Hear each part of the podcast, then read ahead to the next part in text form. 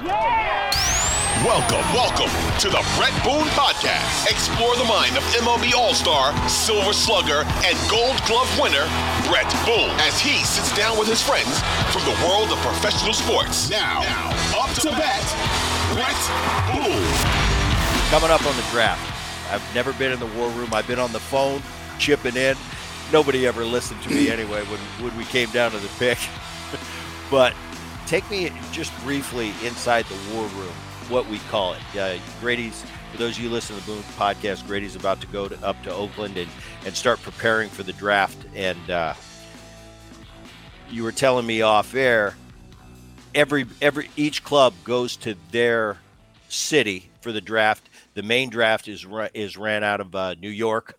I'm going to be at the MLB studios at the All Star game. I'll be chipping in my two cents. You know, uh, not knowing anything about this year's draft or the players. But take take uh, take us briefly through that war room, that lead up to the draft, the conversations behind the scenes, who's involved, uh, just your brief scenario of it. Uh, well, in our case here in Oakland, and I've kind of done it wherever I was with Texas for a few years and San Diego for five. I like to engage our entire scouting staff in the draft, so I've had basically everybody there but I start the first three or four days with just the cross checkers, the guys that have gone around and seen, you know, the better players in the country. And we start talking about the top 60. So in most drafts, you can get through three, four, possible five rounds in 60 players because teams just tend to see things different the deeper into the draft you go.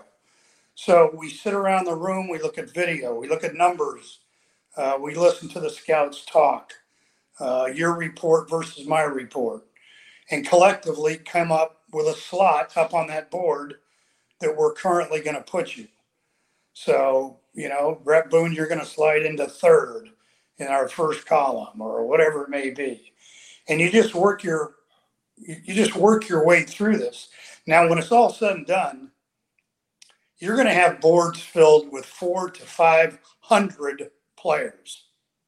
I mean, it's mayhem. But it's that top 60 to 75 uh, that you're going to work off of once the draft starts uh, to get you through five, six, seven rounds. They say to you, it's go time. Oakland's on the clock. Prepared. Is that, is that decision's already made? Done? Yes. We're yeah. We're, I mean, we we've got these players ranked in the order in which we would take them. Most of the discussion about a player has already been done. Satisfied. This is how we like them. We like Bret over Grady. So if Bret's there, we're taking him. If Bret's gone, we're going to Grady. It's uh, very seldom are you going to last minute flip and go to another column to pull a player out unless something crazy just happened. And when you're talking today and you mentioned slots, much different now than it was when I was coming out in 1990. Oh, yeah. uh, today there there is a slot and a and a money amount in each uh, each position in the draft. Now Correct. that can fluctuate. You, you, may be able to save money here, add money here. The guy in the third round might be getting a lot more more money than his slot, but that was kind of worked out before everything went down that that draft pick's made. What happened next? Who calls him? Who talks to him? When does that process start? How quick does it start?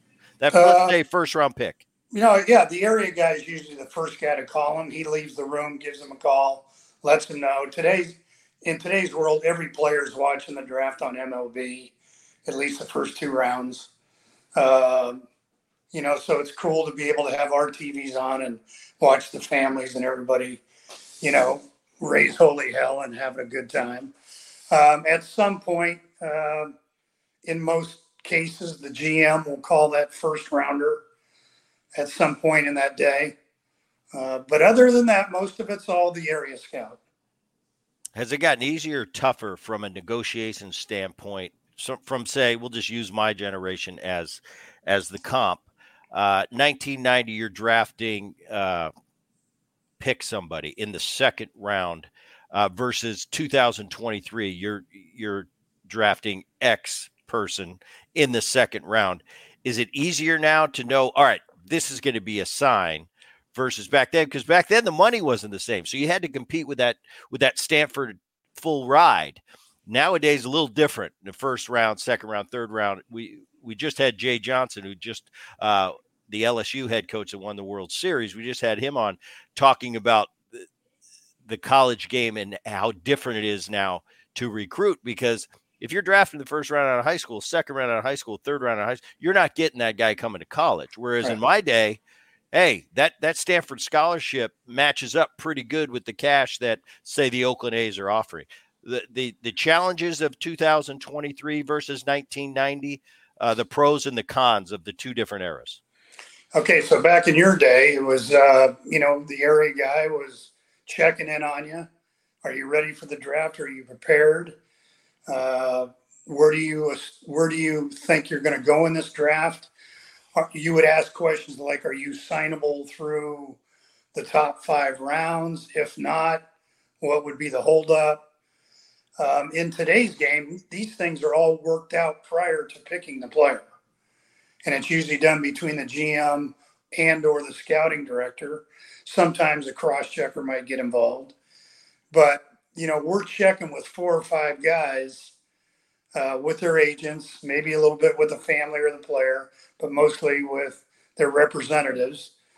Uh, you know, if this player is available in the third round, can we get him done for our slot?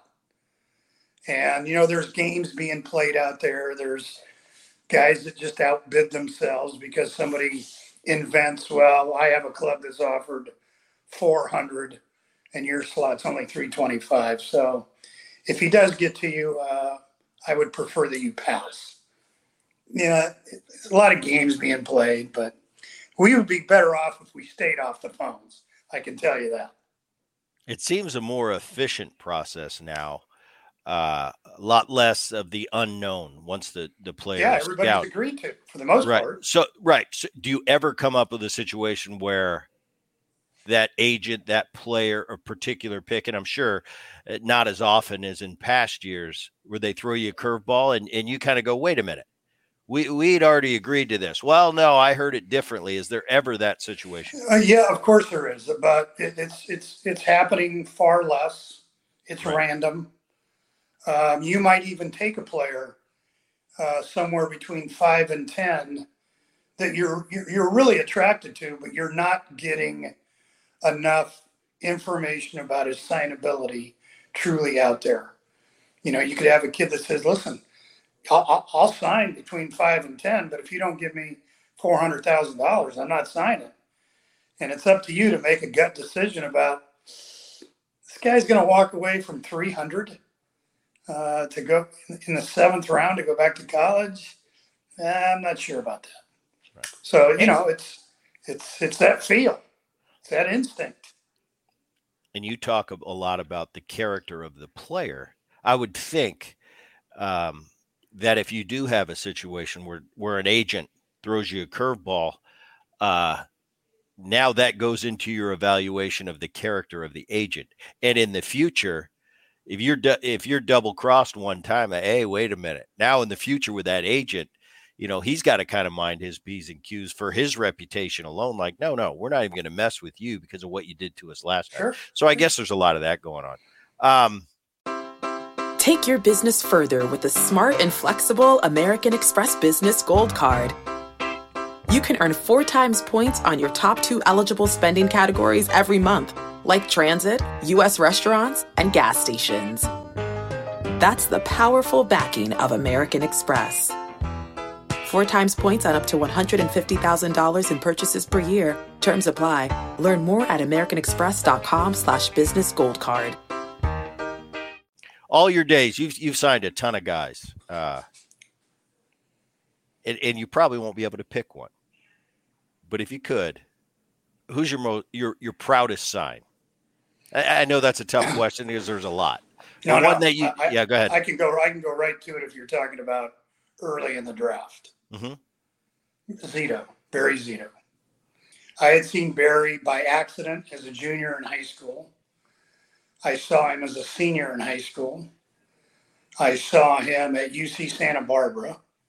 I saw him at Pierce Junior College, and I saw him at SC, and I saw him in the Cape. And at no time did I think Barry Zito was a top 10, 15 pick in the first round. Nice pitcher, average heater, pretty good breaker. Where's the command going to be? Where's the changeup going to be? Blah, blah, blah. This was 98, I'm going to say. Yeah, that sounds and right. I, I remember being in Richmond, Virginia, and I just left a game and I stopped at an Applebee's and had some chicken wings and a beer. And I'm scratching my head. It's about a month away from the draft. I'm scratching my head of all the guys that I've seen that aren't going to be there when I pick, and the guys that are going to be there that some of our scouts or the game of baseball really thinks are going to go in the top 10 and I'm not on them. Not, I just, I can't sink my teeth into them. I've got issues with deliveries. I've got issues with touch and feel. I've got all kinds of things going through my head. So I take out a napkin, the old school napkin trick, and start scratching names. And I look at myself and I said, you know, I've seen all these guys. I haven't seen one guy even come close to out pitching Barry Zito. I got no problems with his arm action. I got no problems with his physical frame. I got no problems with delivery. His changeup's getting better. Everybody knew his curveball in college turned out turned into a hammer in the pro game. And I remember in that draft telling Billy, listen, I'm not telling you this guy is an ace.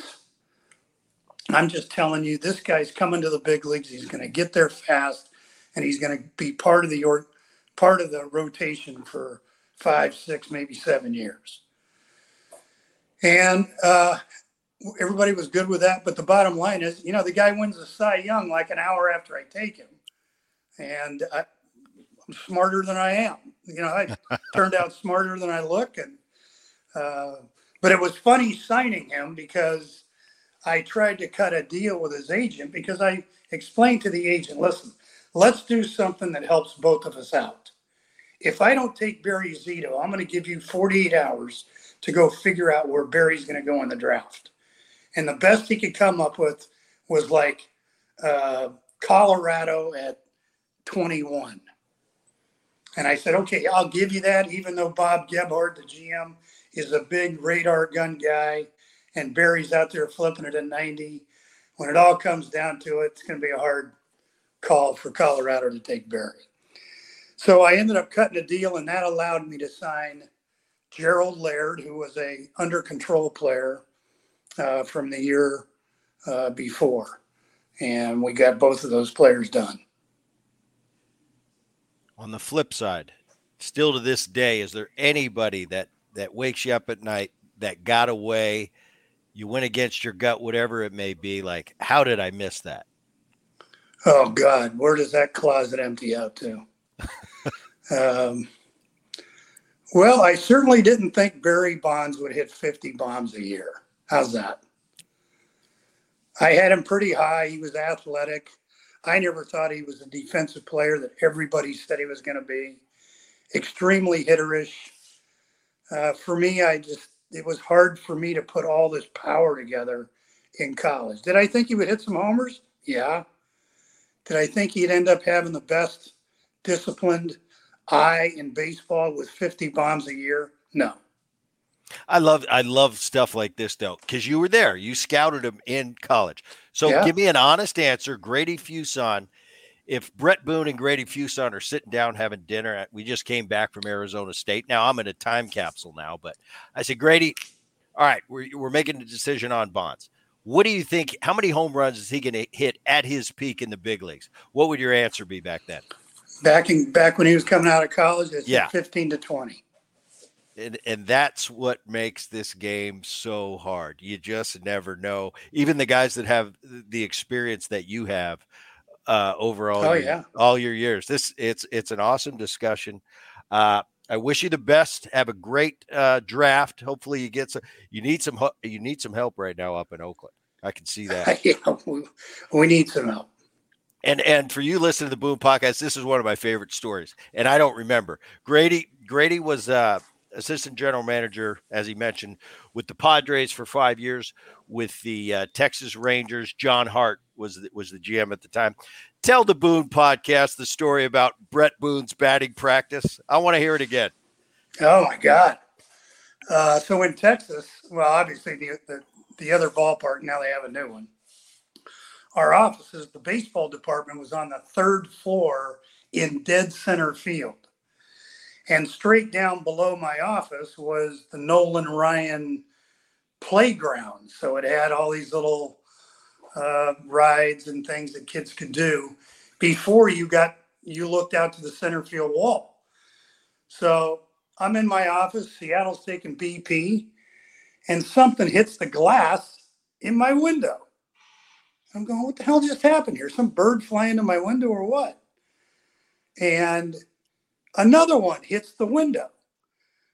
Well, my assistant, who's in the office next door, he always had a pair of binoculars in his in his office. And I went over there. I said, "Who's hitting? Is that?" He goes, "That's Bret Boone." I said, "He's hitting balls over center field and one hopping our window on the third floor. You got to be kidding me!" I mean, that had to be 450, 460. Yeah, hard to do BP distance. I love it because Grady told me that story when I came over to Oakland. I didn't remember. I but then when he took me back, I thought I do remember taking BP on a day in Texas, and that wind was really helping. So balls were flying that day. But I love telling that story. You know, I'm getting older now. I like to toot my horn from time yeah. to time. Grady Fuson, this is awesome. It's been a pleasure having you on. I appreciate the the inside, the intel leading up to the draft. I think the people listening to the Boone podcast are gonna love it. Good luck in the draft. I'll see you soon.